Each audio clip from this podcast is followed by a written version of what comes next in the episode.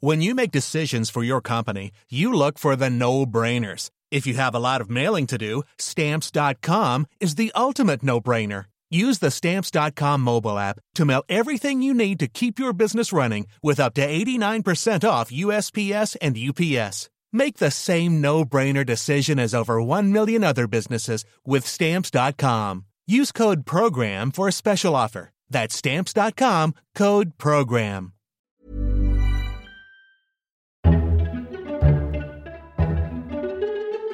Hello, and welcome to FT Politics, a weekly podcast from the Financial Times. I'm George Parker, the FT's political editor, standing in for Seb Payne. He'll be back in the hot seat next time. This week, we'll be looking at the extraordinary convulsions at UKIP in the aftermath of the party's failure to win a by election in Stoke, a city that UKIP leader Paul Nuttall claimed was the capital of Brexit. Is the party now facing a long and acrimonious decline? But first, Brexit action of a different kind. The House of Lords has made life a little more difficult for Theresa May, voting to amend the Prime Minister's EU withdrawal bill, which will allow her to start the process of Brexit, so as to enshrine the rights of EU citizens already living in the UK. Next week, peers are expected to amend the bill again, this time insisting that Mrs May should hold a meaningful vote in Parliament on the result of her Brexit negotiation, if indeed she ends up with a deal at all. The former Prime Minister John Major joined the fray this week with a barely veiled criticism of Mrs May's unreal and over optimistic negotiating plan. So, where does it all leave us? To discuss the latest on Brexit, I'm joined by James Blitz, our Whitehall editor, Henry Mance, political correspondent, political commentator Miranda Green, John Denham, the former Labour MP, who's now a professor of English identity and politics at the University of Winchester, and our chief political correspondent, Jim Pickard. James, how significant was Mrs May's defeat in the Lords? It's not something you can just quickly pass over. I think that was a painful moment for the government. When you saw people like Douglas Hogg, Viscount Hailsham, former Tory cabinet minister, speaking very strongly against the government's plans not to give an immediate right to remain to European citizens, and when you saw people like Peter Bowness, former leader of Croydon Council, Mrs Thatcher's favourite council leader, when you see people like that railing against the government, that's quite painful and it was a fairly hefty defeat. That said, from what I can see from your own reporting as well, I have to say, it doesn't look to me like this is going to be easily passed in the House of Commons. There don't seem to be enough Conservative rebels. The Democratic Unionists are behind it as well. The bigger question, possibly, I think, is whether they can make more progress on the other big amendment that's hmm. coming up next week, which is whether the Commons and the Lords should be given a meaningful vote mm. once Mrs May comes back from Brussels. And I think if I was in the shoes of some of those rebels, I'd say actually that is a much bigger prize to go for. Yeah, Henry, how do you see that vote going next week? We're expecting a bit of an epic debate, and I gather the Liberal Democrats have ordered 90 camp beds for a late night session. The mind boggles. They may well have the vote. So the question is whether they can make a coherent enough case for a vote, which we assume would be in sometime in late 2018, early 2019, that it isn't just basically a rubber stamp or bust vote. I mean, the proposal at the moment from the government is that if Parliament votes against a Brexit deal, we just go out on WTO terms. Mean, that looks to have all kinds of difficulties that business would hate, and therefore that MPs and peers would not really endorse. So I would have thought there are two things that peers can do, and if they provide a platform that Labour can then stand upon and say, "Oh, actually, we adopt this, and we think in the Commons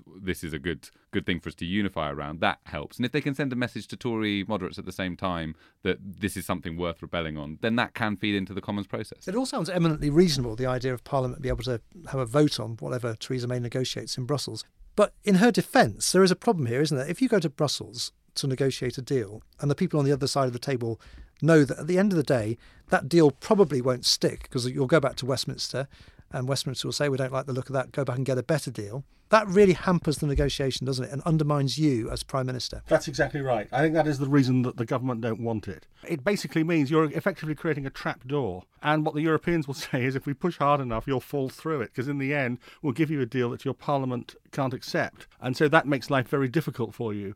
There is one other point as well, though, which I think is a big weakness in the government side, though, and that is if there's no deal. If you actually look at the Lord's debate at second reading, the best speech, I think, was made by John Kerr, Lord Kerr of Kinlochard, who wrote the original Article 50. And what he basically said is there's a more than 30% chance, I don't know if you agree with this, but there's more than 30% chance that there will be no deal at all, the, the talks will completely break down. And if that happens, and it's a realistic possibility, there simply is no recourse to Parliament. And that, I think, is one of the bits that's actually missing. They've got to build that in as well. But your broad point is correct. The government doesn't want to concede on this, but there is a, a, pretty strong case on the other side. It's certainly the best hope, I think, for those that want the Tony Blair, John Major argument, which we'll come to in a minute, that perhaps later on there might be some kind of reconsideration. If you can build that process in, then you can fight for an awful lot. Which obviously is why Theresa May doesn't want to accept this amendment. Henry, do you think there's any chance of this amendment sticking when the bill goes back to the House of Commons? Well, certainly Theresa May, I think, is not going to be willing to compromise on this. I think it looks unlikely that Tory MPs, like only Ken Clarke really put up a fight the first time it went through the Commons. So the idea that he will be joined by 15 or 20 colleagues is at the moment hard to credit. It's worth remembering that she is trying to do this whole process incredibly fast compared to what Vote Leave themselves had said. I mean, they were looking at not leaving until after the next general election, after 2020. Mm. And she's trying to ram through a whole series of negotiations, Northern Ireland, perhaps the Scottish independence referendum, all of these things before mid 2019. So I, I think that the Parliament's scepticism is in some ways understandable given that we're going even more radical than the referendum campaign suggested. How would you describe the mood among Conservative MPs, pro European Conservative MPs at the moment? Do you think they feel cowed under pressure from colleagues from the media? Yeah, I think there's a fair amount of resignation. I mean, the Tory party is quite good at fighting it sometimes, but it's also quite good at coming together when it feels that it's been settled and when it feels that there's power to be exercised. And I think that Theresa May has convinced a lot of people that she's the only game in town. Opinion polls are very good. There are jobs to be had in future years. So the willingness to rebel hasn't been there yet. James, how do you feel? Do you think the atmosphere that's been created, particularly by some of the newspapers, is having a chilling effect on a proper debate about Theresa May's Brexit strategy? Yes, I think it is. Uh, we're not really having a proper debate on it. I mean, I think the curse of the whole Brexit thing, obviously from the Remainer point of view, is that this is a time of political decisions but the economic consequences are much further down the road. And I think that is what has really frozen the whole discussion in this country because people are saying, well, at the moment there isn't any mm. real economic effect. I think actually the biggest thing that happened this week was something we're not talking about at all, but which I think there's been relatively little focus, was the announcement by BMW that it's probably not going to build the electric Mini in Oxford Cowley. Now, that may seem a small thing, but actually that's a real blow to Greg Clark, the business secretary, because he's been going around to car companies and saying, we need to make the UK into an electric car hub and a battery operated hub in Europe. And that's the sort of little thing which I think is quite important and ought to be causing some concern in Downing Street because I think the car industry every single day there's a bad story. You know, Ford's mm. closing a thousand jobs at Bridgend. Nissan has had some wobbles. It's pretty clear that the future of Ellesmere Port and uh, Luton is in trouble with Vauxhall. That I think is the kind of thing that might change the debate. But at the moment, I think politics just looks totally frozen at Westminster. I totally agree with that. And you do meet some people around, hardline Remainers, who are, you almost feel a willing economic bad news to come along to change the terms of the debate. And that's a dangerous mindset to get into, isn't it?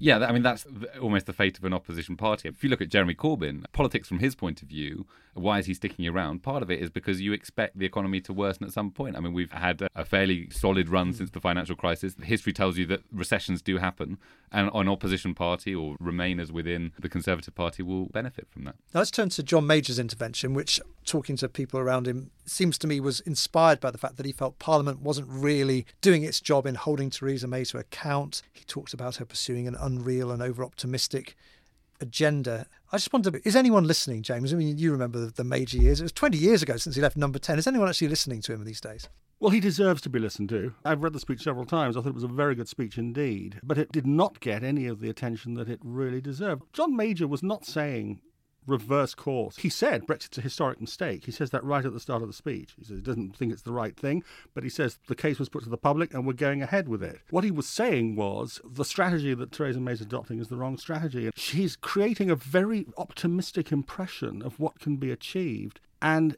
you can't do this. You need to build in some of the reality in the way this is being presented to the public, and not enough of that is being done, and therefore people are going to be disappointed. Now, I think that that is a reasonable argument to make. I don't know if you agree with this, but I think that the Brexiters do paint things in these incredibly optimistic terms. Boris Johnson responded by saying, Come off it, sunshine, it's all going to be absolutely fine. But this is all ridiculous because it really is much more a question of light and shade and black and white and grey and so on. I think that was the argument. What I thought was deeply unfortunate was that the Brexiters then turned on him with these ad hominem attacks. They vilified him, saying he was a depressed figure, embittered it was pretty ugly. Mm. And I think there's a deeper question as to why it is in our politics today that people like Major simply don't have the kind of respect they probably deserve. Well, in the defence of the Brexiters, they would say that they were subject to the same kind of vilification, media attacks. John Major famously calling the members of his cabinet, the Eurosceptics in his cabinet, bastards. They've had to put up with this for a long time. And if you don't like it, you shouldn't be in the arena in the first place. Henry, you're a former media correspondent. I just wondered why you felt that John Major's speech, for example, was leading the main broadcast news bulletins, given the fact he is, you could say, a figure from the past. I think having serious people who have huge name recognition in the country works well on, on, broadcast news, but a lot of Fleet Street has a particular perspective on Brexit, and it's not going to give those front pages to John Major. And I, I think there is something contradictory in that, given these are conservative papers who supported these people when they were in office and thought they were okay, and don't seem prepared to offer them any kind of leeway or, or honest forum now. When you look at John Major, nobody thinks for a second that John Major's planning to make a comeback to frontline politics. The same might not be said of Tony Blair, who made another intervention on Brexit a week earlier. He's setting up his own institute, imaginatively called the Tony Blair Institute for Centrist Politics. What do you think he's up to, Henry? Tony Blair is not a popular figure. He's not an influential figure, and I think that is sometimes hard for people in maybe in London and in the media who got to know him as a very powerful, influential figure to realise that that's past. He simply does not have the capacity to swing this Brexit debate one way or the other. I think he still thinks that there's a, a role for someone to set out a moderate, articulate case, and he's right. The problem is that in the absence of anyone else, he's putting himself forward. And I think it's actually more the role of the next generation of frontline politicians, and I would look at Sadiq Khan, the mayor of London, as perhaps the person who is most likely to come forward. But it's their role, really. I mean, Blair is trying to fill a void that he's not really able to fill. James, do you agree with that? You were our political editor through some of the Blair years. Do you think he's given up all hope of coming back? I don't think he's given up hope of coming back. I'd be surprised if he's done that. It's not him. But I think there's no chance for him. There is something that has happened over Iraq, and it's debatable, I think, whether it's the right judgment the public has made, but they simply do not trust him at all. And that level of vilification and negativity about Blair is very, very deep indeed. It's not quite there for Major, which is why, in many ways, the way the Major speech was treated was very unfortunate. The one person we haven't mentioned, maybe you will in a moment, but I think the one person that does deserve to be mentioned at the end of this week is Nicola Sturgeon. There's one person who really probably is worrying. I don't know if you agree. The, hmm. the UK government right now, it's her because she is moving towards the possibility of a second referendum. And in many ways, the SNP are emerging as the big opponents of the May strategy. Everybody else, you know, the Lords, the pro Europeans, they're trying, but they're not getting very far. The SNP is a much bigger obstacle, I think. I think that that's a really good point. Henry, you keep an eye on Scotland. Do you think that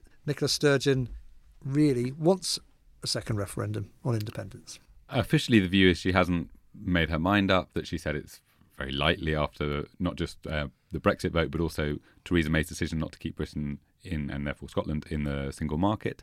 I think she has to go for it and that she will go for it. If you don't take opportunities in politics, you generally live to regret them. If you think about David Miliband not challenging Gordon Brown or those kind of things, yeah. the, the, moment passes. And the SNP has been very popular for a fair amount of time. Yeah. And it, it can't rely on having an opportunity in 10 years' time, 15 years' time to put this vote to the people. And the party activists will demand it. And of course, she's got the cause to have a second referendum with Brexit. But the question is, is it actually going to be harder for her to win the referendum the second time round, given the fact that England will be outside of the European Union. There'll be a new hard border between Scotland and England. There'll be the whole question about whether Scotland would have to use the euro. We've had the collapse in the oil price since the 2014 referendum.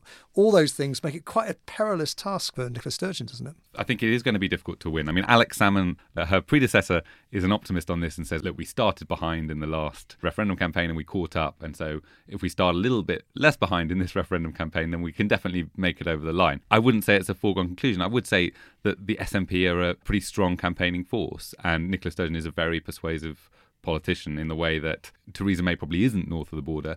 It will be a different array of forces this time around. It won't be a Labour led sort of no campaign to independence. It will probably be the Conservatives playing a major role with Ruth Davidson, who is a competent politician, and then other parties trying to learn the lessons of the 2014 campaign and maybe doing their own thing. So people trying to make more progressive messages that counter the SNP's natural appeal. Dangers ahead for Theresa May, James, but at the moment, would you say she's winning on Brexit? She's winning now. But I think where we'll be in 14 months' time is absolutely impossible.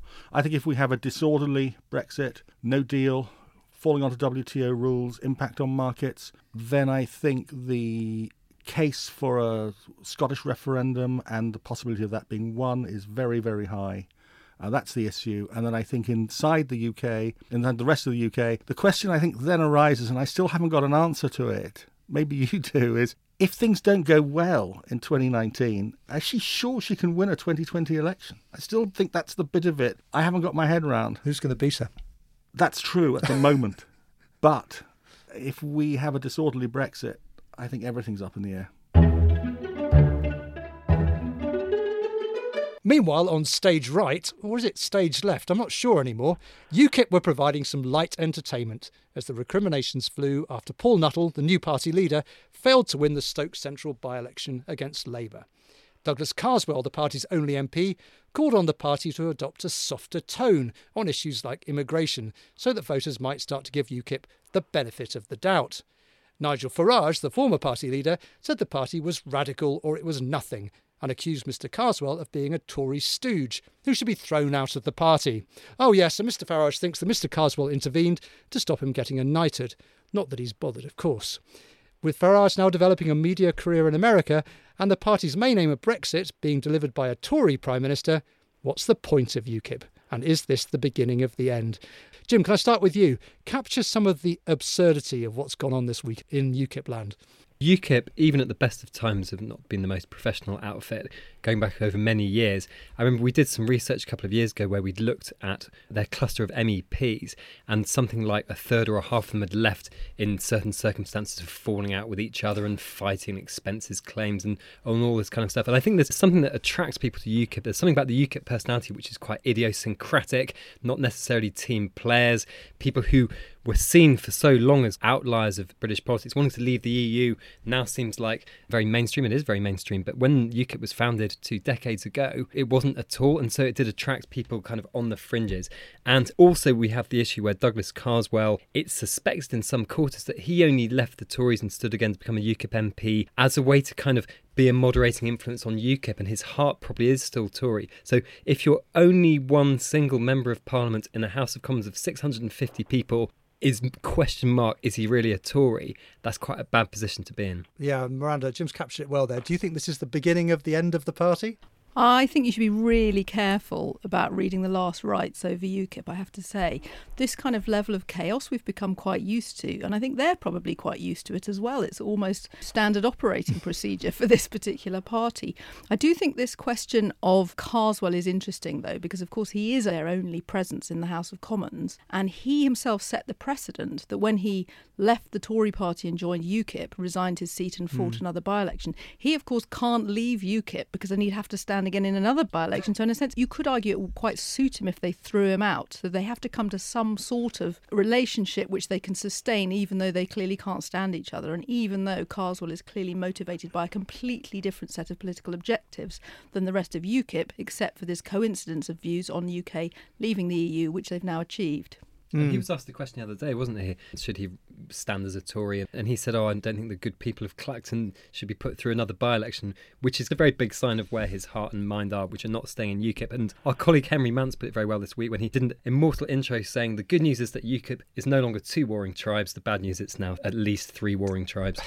now, John, all this has been kicked off really by the failure of Paul Nuttall to win the Stoke Central by-election, a seat in classic working-class Brexit territory. What did you learn from that contest? Well, I, I think the problem that UKIP's got, and I don't think you'd read the last rites either, is that if you're going to be a populist radical party, you have to have an opportunity, you have to have a message, and you have to have leadership. And I think the opportunity is undoubtedly there. What's not clear is whether UKIP is well shaped for it, and certainly when it's got the leadership. I mean, if you look at the voters who currently out there are not sure if they're represented, they are classically socially conservative, but they're also economically radical. So, for example, they don't like Europe and they don't like immigration, but they also think they're done over by big business and they think the country is run in the interests of other people and certainly not them. And I think UKIP's real problem is they've traded on the first two, particularly on Europe, but massively on immigration for those voters. But they're not really radical in any of the other ways that people want to see. So when the stuff happens about Mick Ashley or the takeover of British companies. UKIP have got nothing to say in that debate, unlike their continental, or dare say even the American counterparts of their politics. So their message isn't quite right. The beating heart of, of UKIP is really small town conservatism, and that's not where there's a gap in the market at the moment, particularly with Theresa May, who's parked very firmly on the land of small town conservatism, you know, sort of low taxes, grammar schools, hard work, everybody knowing their place in the world. That's not the message for the people that UKIP were trying to reach in Stoke. I think it's also worth mentioning the money as well. We had the Electoral Commission figures yesterday for the last quarter of last year, and UKIP came in with something like £33,000, which is barely enough to organise a kind of celebration party at the Ritz, such as they had a few months ago. It's, it's not enough to have a functioning political party. And this interesting character, Arron Banks, who gave an awful lot of money to UKIP and gave a huge amount to the Leave.eu campaign, which was a rival campaign to vote Leave, his mind seems to be elsewhere. He seems to be looking at doing something different in 2020, which is to sponsor a whole roster of generic anti politics candidates. Under what banner, I'm not sure, but it may not be UKIP. And he's also poured money into something called Westmonster, which is a kind of news service along the lines of Breitbart. So if he basically quits UKIP, it's not obvious where their cash is going to come from. No, I think that's true, and I think that one of their failures is that they remained very dependent on one or one or two wealthy individuals real populist parties tend to produce the sort of grassroots movement, whether they're of left or of right. So the same with, with Bernie Sanders, who've actually got lots of people who send in their penny packets of donations and who actually feel part of it and feel ownership of it. And UKIP has never really been that sort of party. It's always been, and one of the reasons that it's always been so chaotic is it's always been tightly controlled by a few people from the centre. So they've never made that stage. And I think one of the interesting questions about Arron Banks is whether actually he is capable of funding the move to that sort of politics, given that he seems to be really quite a control freak at the same time. Now, Miranda, even if UKIP aren't in terminal decline, they're in difficulty, obviously, at the moment. Who do you think are the main beneficiaries of that, of the other parties? And how effectively do you think Theresa May is trying to carry out this act of taking UKIP votes by effectively wrapping herself in the flag, going in hard on Brexit? I think very effectively at the moment. And I think this whole development of a strand of blue collar conservatism is probably where the action is. And I would imagine, I'd hesitate to speak for him, but I imagine John would be rather distressed to see the Labour Party not managing to capture anything of this kind of zeitgeist, which is as he was explaining, to do with politics needing to rediscover a kind of sense of belonging and a sense of place which ought to be absolutely core Labour territory. So I think Labour is definitely not benefiting at the moment from UKIP's problems, as we saw in Stoke Central. And I mean, last night, there was another by election last night where, in fact, the Labour Party lost a council seat in Salford, of all places, to the Conservatives. Mm. So I think you don't need to look much further than that sort of evidence to see that Theresa May's persona, her rhetoric, her whole stance and the mood music, as well as the substance of her decision to go for hard Brexit, has pleased that particular constituency of voters. I, I, think that's right, and I think there's very little sign at the moment of my party, the Labour Party, positioning itself to take advantage of Theresa May's problems when she gets into problems, which she undoubtedly will. So, on the one hand, if we're talking about the same group of voters, it's very difficult for Labour to connect with socially conservative voters because of the Labour position on immigration, which, if anything, is becoming more and more pro free movement rather than anything else. But secondly, the strand of economic radicalism that would really challenge Theresa May's talk about industrial strategy is also missing. So I was trying to think before this discussion about the missed opportunities of the last fortnight, which any party, which Labour could have exploited, but as indeed could have a UKIP type party. So you had the potential Kraft takeover of a major British or part British owned company absolute silence. You had General Motors selling its European subsidiary, and you see Greg Clark scuttling off to France saying, please be nice to our car plants. Where were the voices saying, why don't we have a British company that can buy the, the European part of General Motors? Why do we have to go off to a state owned French company and ask them to be nice to us when the Americans have caused this problem in the first place? You can see those opportunities which are there to, I'm um, not talking detailed policy here, obviously, but to challenge the political agenda of the government. Mm. And actually, nobody's taking those opportunities. UKIP can't because they're not really critical of those types of business decisions, and Labour doesn't because it's not the way they're working at the moment. Mm. Jim, do you see now the possibility that Labour are going to face a serious challenge in the Midlands and the North from the Conservative Party? Yeah, absolutely. If you look at the cultural values of Northern Labour working class, for want of a better word, voters, they do on many levels have more in common with Theresa May than they do with Jeremy Corbyn, who, as we know, vegetarian, cycling, North London, rally, placard holding, protesting. None of these things are bad necessarily, but they're not the same values of people voting up north who were unhappy with immigration. They love the royal family. That kind of blue Labour had a pop at all this. Remember Maurice Glasman and people like that? They tried to come up with a suite of policies that would appeal to traditional Labour voters who were being peeled off by other parties. But I think there is a bit of a problem there. John, can I just take a little detour down a Scottish route? We've got the Scottish Conservative Party conference and the SNP Spring conference coming up very soon. To what extent does the possibility of a second Scottish independence referendum play into the whole question of English identity politics, or do English people, frankly, not really care what's going on in Scotland? Well, I think what's very interesting is that it was obvious at the time of the last referendum that a lot of English voters were not exactly enthused about the vow that was made by UK party leaders to Scotland and didn't want any more of it. And that fed pretty directly into the Conservative victory in 2015 when there was all that campaigning, you remember the posters of Ed Miliband in Alex Salmond's pocket and all the rest of it.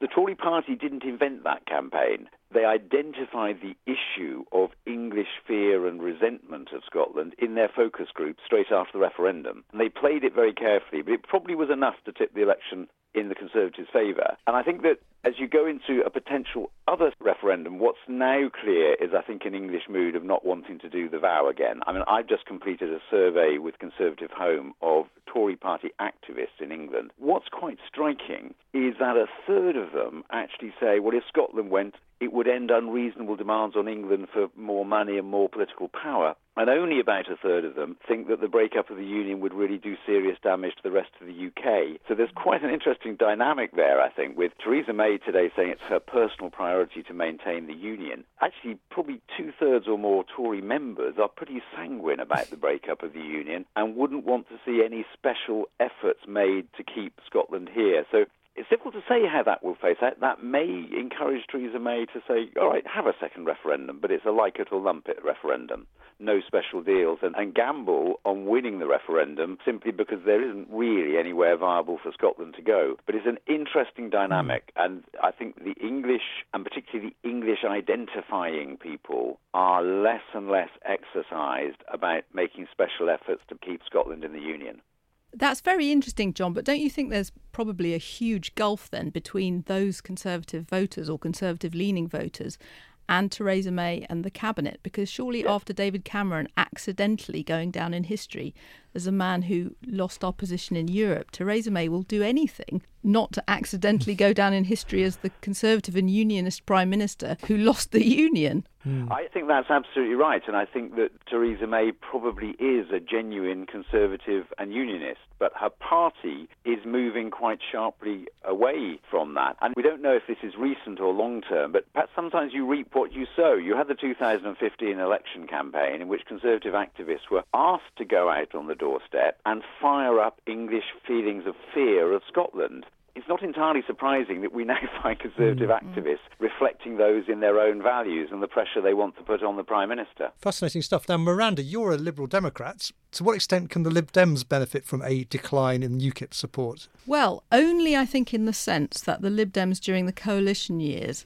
lost their ability to be the plague on all your houses candidate in any given election and then being sort of so rudely thrown out of power by the electorate in 2015 and reduced to a parliamentary rump They are having quite a lot of success with local elections again. Of course, Richmond was a triumph because of their sort of hardline pro EU stance. Mm. But I think that they can pick up a bit of the disgruntled voter group again, because there is a very strange minority of voters who do switch between UKIP and the Lib Dems. I've yet to meet one, I have to say, and I would love to, to focus group those people. I think quite it's not uh, voters who, who back the Remain side in the well, referendum, in, whoever indeed, they are. Indeed, exactly. Um, so let's get them all in a room at some point. But I think on the sort of larger landscape, that's not where the Lib Dems are looking to. What they are looking to is to cannibalise the pro Remain, pro EU, liberal minded Labour voters who, for example, have been very alienated by Jeremy Corbyn's decision to whip Labour through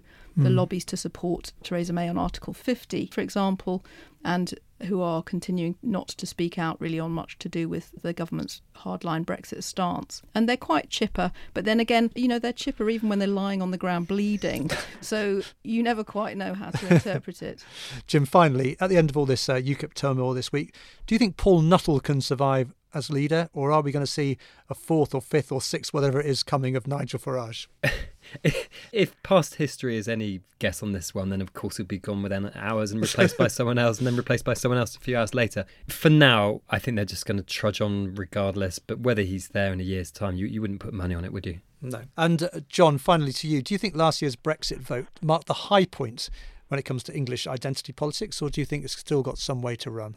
Oh, I think it's got some way to run. Th- the poll we did um, just before Christmas showed quite a marked further swing towards people identifying predominantly as English compared with predominantly British in the year of the referendum itself. And that, of course, is a challenge to Labour and the Lib Dems because they both did best amongst the shrinking group of British identifiers and worst amongst the growing bit of English identifiers. So I think there is some way to go yet. And that's all for this week. Many thanks to our guests uh, James Blitz, Henry Mance, Miranda Green, John Denham, and Jim Pickard. And next week, Sebastian Payne will be back from his holes and back in the hot seat.